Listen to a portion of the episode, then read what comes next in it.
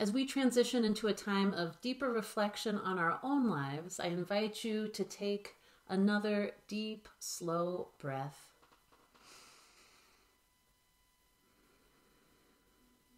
I wonder how is love asking you to stay present?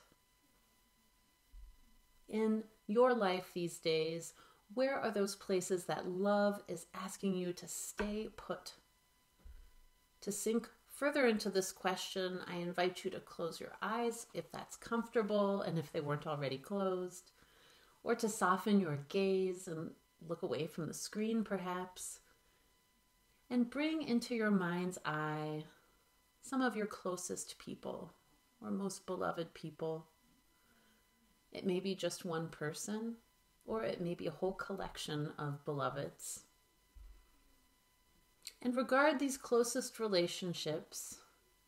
And for each person, I wonder how is love asking you to stay present?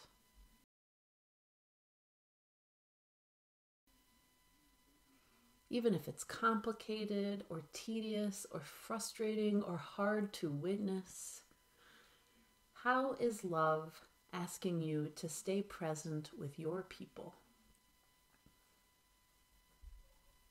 Keep breathing. And now gently turn your attention away from your beloveds and toward your daily life.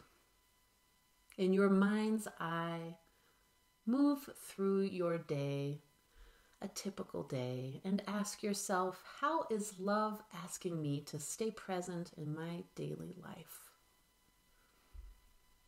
Imagine a day, any old day, waking up, your morning habits, where you spend your time, where you're placing your attention. How is love asking me to stay present in my daily life. Imagine yourself transitioning into dinner, what you do as the day winds down, how you get ready for bed, where you are when you're drifting off to sleep.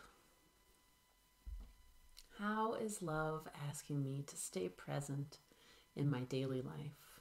And now gently set aside your scanning of your day to day and create a welcoming space in your heart.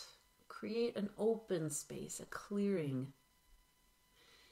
And ask one more time How is love asking me to stay present?